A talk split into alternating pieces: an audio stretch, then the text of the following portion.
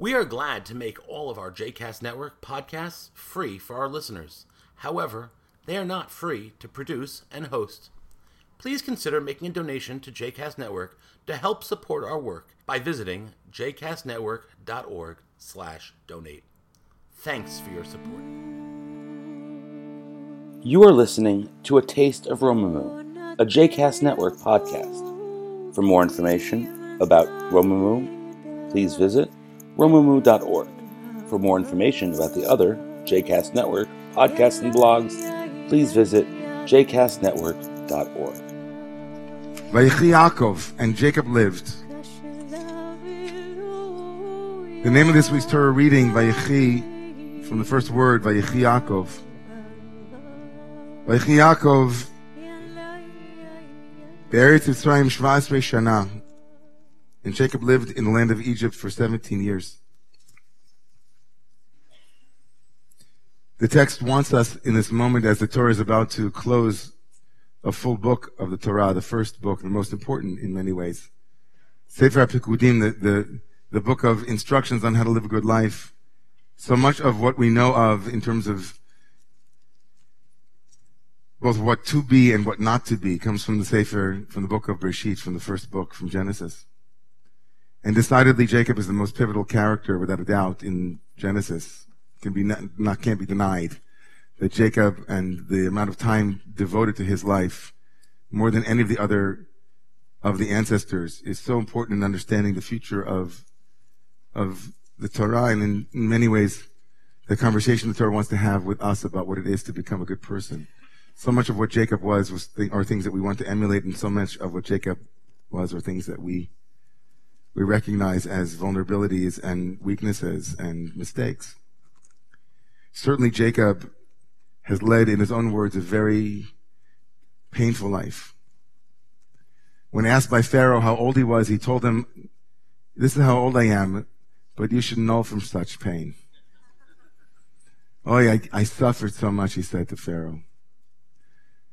Right? They haven't been that, you know, I live, I lived a long time, but not nearly as much as my ancestors. And even the few years that I lived were full of tsaras. Sabrochen and broken. My brother and my father, you don't want to know Pharaoh. You have a couple of, you can see him saying, like, listen, you want to hear? I'll tell you. And then I ran away and then there was a stone and I saw a ladder. Forget about it. You don't want to know. And then I got, and so here he is, 17 years. He lives in Egypt. Of course, the text is signaling to us the same 17 years that he lived with Jake, with Joseph before his favorite son was, was taken from him so terribly that number 17 is ma'ad ed. It kind of rings in our ears. 17 years in Egypt, like the 17 years, 17 years, you know, Joseph was 17 years old and he gets to live with him again for 17 years. As if to say to us that he was able to do in those 17 years, maybe uh, a finishing of the first 17 years. There's a kind of parallel between the 17 years he lived with Joseph and the 17 years that he finished with Joseph. So he lived 17 years in the land of Egypt, the text tells us. And in verse 29, Vayikravu Yemei Yisrael Lamut. And now Jacob becomes Israel, becomes the one who wrestles with God. The days of his wrestling now are numbered. He's going to retire. Vaikra Livno, and he calls to his son, Yosef, as we said this morning, not just to his son or any son, he has many sons, but to the one, his son Joseph. And he says to him, if I have found favor in your eyes. This you can't help but hear this as an entreaty, almost as if he's, he's throwing himself at the feet of Joseph. Whenever the term in the Bible appears, if I have found favor in your eyes, it's always of a one who has less power than the one who is being entreated. If I have found favor in your eyes, we see in the book of Esther, um, where Esther comes to Ahasuerus, the king. If I have found favor in your eyes, meaning, if I haven't found favor in your eyes, then I know that you're not going to do it. So, the asymmetry of the power here is profound because, of course, Joseph, one he he once had a dream that his father would come and bow before him, and in fact, his father's about to. Can anyone say Oedipus? Oh, see, here we are. Simna, the second time he uses the word na, please. Simna yadcha. Tachat.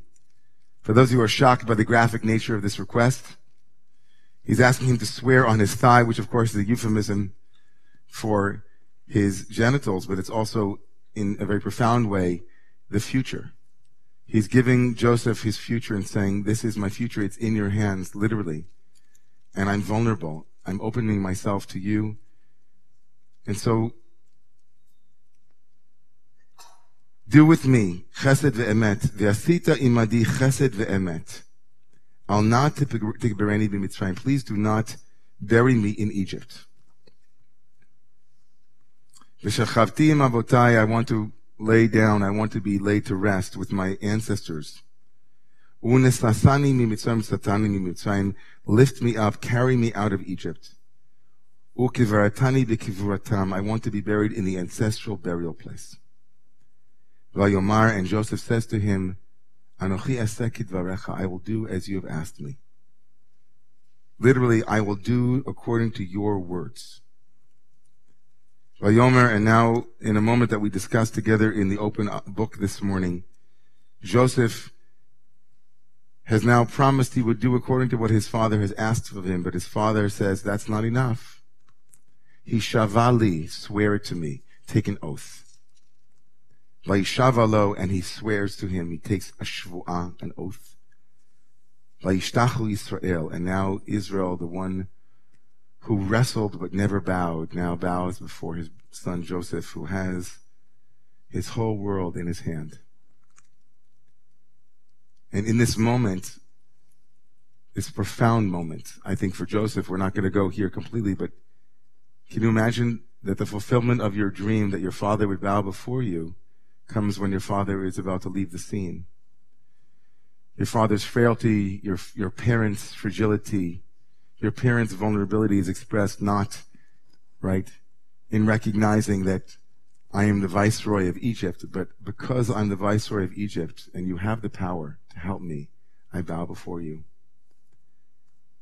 How powerful it is to know we could go in a lot of different places here. The moment of suspicion, potentially, that Joseph um, might not actually fulfill his words without some formal vow, right? Go run and get a notary, right? He says to him, I, I, you know, your word's not enough.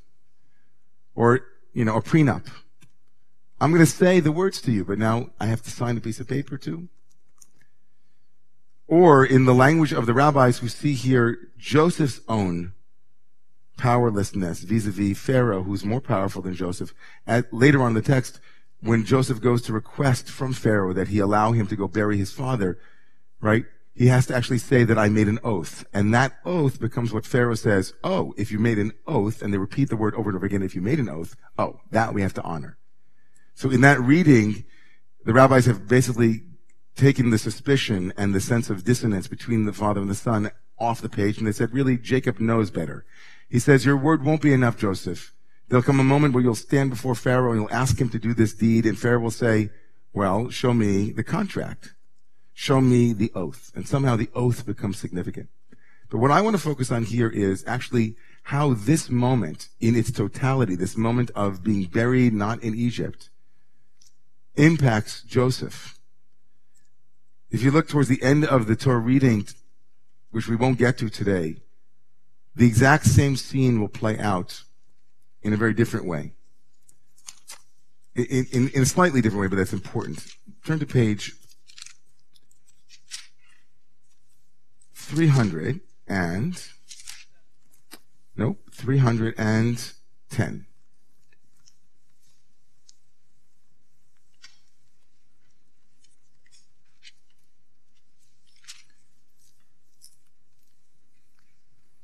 The text now will actually bring us back to Jacob. Because how did the text begin in this week's Parsha? What is the name of our Parsha? Vayechi. And he lived. And now the text on the top of page 310 on the right side, the very first word on the page is Vayechi Yosef. Vayechi Yaakov. Vayechi Yosef. Will Joseph be like his father? Vayar Yosef right? The text will tell us poignantly that Joseph will live long enough to see grandchildren, a third generation, great grandchildren. Vayomer Yosef in verse 24, and Joseph said to his brothers, just as his father had said to him, Anochi meis, I am going to die. Velohim pakodiv kodetchem, and God will surely take notice and remember you all. Ve'ela etchem in azot, and will take you out of this land. El aretz asher nishma Avraham liyitzchak u Yaakov. God will take you out of bondage and out of slavery to bring you to the land that was sworn to Abraham, Isaac, and Jacob. Vayashba Yosef et bnei Yisrael. And now Joseph makes his brothers take an oath. Pakod yifkod Elohim etchem v'halitem et atzmotai mizeh. God will remember you all. And when he does, when you are remembered, you must lift me and bring my bones with you. Vayamat Yosef and Joseph dies, ben mea ve'eser shanim. Vayachantu oto, and he was embalmed. Vayisem ba'aron Mitzrayim, and Joseph was placed in an ark, a coffin, in the land of Egypt. Jacob taught his son something very profound. This moment is so fraught because whether or not Joseph will be a part of the family is profoundly important. The book of Genesis can't, cannot end with one of the brothers on the outside. And so the book of Genesis will end with a question. The question will be, as the question of the entirety of the book of Genesis is, will the brothers, will the family be reconstituted? Or will one, one person remain outside of the family? Is that what it takes in order for us to become a community, a family, a nation? And what's remarkable here is, of course, that this last test is held above the heads of the readers. We won't know until the children of Israel in their totality leave the scene. Will they remember to take the bones of Joseph, the remnants of and reminders of alienation and triumphalism, of a family that is constituted based upon one scapegoated human being. But most importantly for me this morning, and for many of us here this morning, is the sense that not only is that question held out, but the behavior of Jacob becomes reflected in the behavior of his alienated and ostracized son. Joseph, whom has an Egyptian name and lives the life of an Egyptian. In fact, he's even embalmed, which is a very Egyptian practice. The question for Jacob as he makes Joseph swear is whether or not Joseph himself will also want to leave Egypt. The question for Jacob is, is my responsibility is not only will you take care of me and bring me back to the land of my birthplace. That's Jacob's deep desire. But maybe Jacob's bigger desire is that his kids, especially Joseph, the one he's most worried about, the one whom he most connected to, will Joseph be left behind? And how will Joseph remember to be a little bit like Jacob? And in this, Jacob models something that is profoundly true that all of us know is that unless we ourselves model a dugma ishit, a personal example of the kind of behavior and the kind of practices that we want others and the next generation to, Im- to embody, it won't happen by words alone. Jacob forced Joseph to leave the land for the first time since his trauma. He forced Joseph to leave the place that he had become powerful and safe to go to the place where he had been unsafe and powerless in a kind of exposure therapy, Jacob forced Joseph's hand to go back and reintegrate to that place. And in modeling that, he also invited Joseph to lead a life the way that Jacob had led his life. It's remarkable when we think about it how often we expect people to do as we say, but not as we do. I'll never forget actually two weeks ago leaving the sanctuary and I was on my way back on my scooter and somebody who's here, but I won't name who it is, saw me on the scooter and I was with my son and, and she said, where's your helmet? And I said, I forgot it. And she screamed at me as I was like scooting. She said, Dugma ishit. Personal example. You have to be a person. They'll learn from what you do. How would Joseph have known, A, that he could have returned to the land, and B, that he had to, had Jacob not invited this scene? Had Jacob not actually deployed his son and said, your job is to take me out? And then Joseph said, okay, I guess that's the right way to be. And then by the end of his life, Joseph says, okay, now I'll deploy all of you. It's impossible for us to build communities of responsibility and accountability without ourselves modeling the very thing that we hope to see in the world. It just doesn't work. Children don't learn by what we say. Children learn by what we do. When I was a young man, I saw pretty clearly that when I saw that when we went into certain neighborhoods, I took off my yarmulke. There were certain places that I just saw others taking off their kippah. So that's what I did. I saw all manner of compromise. People would tell me in my yeshiva that, you know, X, Y, and Z, and then they wouldn't do it. And I remember thinking to myself when I was a young man who hated hypocrisy that the worst thing you can be is a hypocrite. If you make a claim to be something and then you don't actually live it. I became a little bit more mature, a little bit more compassionate, a little more loving. There are a lot of reasons why people don't live up to the things that they aspire to live up to. It's true. Not everyone who says something is necessarily a hypocrite. Sometimes we just, you know, we have an aspiration, we put it out into the world, we hope that we will be that way. That's certainly the case. And there are so many reasons why it's hard sometimes to be a personal example. And sometimes we are trying to be and we don't get there. But what a remarkable story here for Jacob to give his son this lesson. To take him by the hand and to say to him, here, let me show you how to do it. I think that for me personally at this moment, um, and I think communally, there are many areas where we might apply this. And if anybody here has any application, any places in their life that come to mind where you say to yourself, you know what, I think that sometimes I want people to hear what I'm saying and to live it, but I myself am not actually living it. Could be in any area of your life. And sometimes the truth is that you need someone like Jacob to say to Joseph, if I don't actually deploy you to go back there, you won't go on your own. And I could have just said, watch me, like, watch me tell the other brothers I don't think Joseph would have learned. Joseph himself had to go back there and he had to actually have something liberated for him until he could then say, oh, this is important. It is of value. I think about that often in terms of Jewish identity as well as I just gave you a couple examples. It's so important at this moment in our life. Let me say this, and then we can go somewhere else on, you know, whatever you want to go. We had over almost 100,000 Jews, I think, March last Sunday. 100,000 people, Jews, allies, all kinds of people. Something like that. Was that the numbers? Did people hear those numbers? It's a huge number of people, right? 50,000. Was it more? 30,000? 25,000 Jews. I love that. I got just bargained down. Do I hear 15? 15.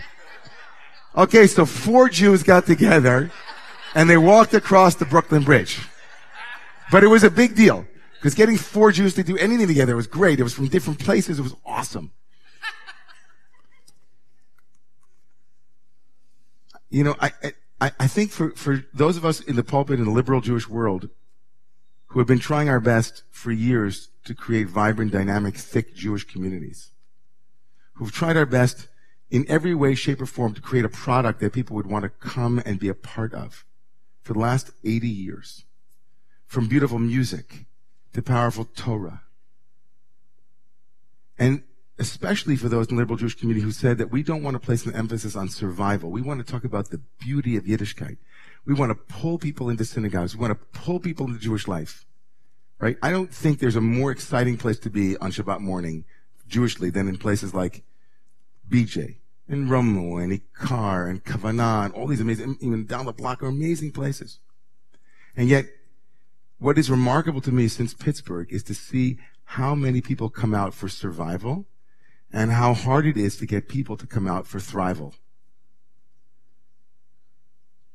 If that many people showed up at synagogues around this country every single week, we wouldn't have experts talking about the future of Jewish life in North America. We wouldn't have pundits in Israel talking about how the diaspora is dying. They take the die out of diaspora. It would just be like the aspera. It'd be Diana. We had enough. What's remarkable is, is I have, I keep a folder on my computer of all the people over the last 10 years that have sent me emails after services telling me that this is the best thing that they've ever experienced in their life. And how continually, when it comes to making choices that model to our children and the next generation, why Judaism is valuable or why this tradition or any tradition is valuable, it's so hard. It's remarkable. But if you tell people that they're beating up Jews somewhere in the world, they're going to show up, which is itself an amazing thing. I'm not, it was so inspiring what happened. So I read the story of Jacob going to Joseph. Joseph, you're the assimilated Jew, as I spoke about last week. It's super important to me, Joseph, that you are buried in the land. So I want you to see my model. I'm going to go. And I'm going to ask you to go. So I was thinking this morning about all of you here who are so amazingly ambassadors for the Judaism and the, the vitality of this tradition. And I think it's super important to lift all of you up and those who are continuing to model what it is to show up and to, to live a committed Jewish and spiritual life. That others might see that as an example and also commit themselves to be a part of a thriving community, be a part of, of, an, of an evolution and a revolution for the sake of, of a continued tradition. That's where my mind went this morning. It could just be me. If you or anyone here that you know in your life could use this message and you feel called to stand with Jacob and Joseph as they receive this modeling and this imperative, this deployment for the sake of the future. If that speaks to you this morning, even if it's the same four Jews that walked across the Brooklyn Bridge, I invite you to stand here at Torah this morning as we read these psukim.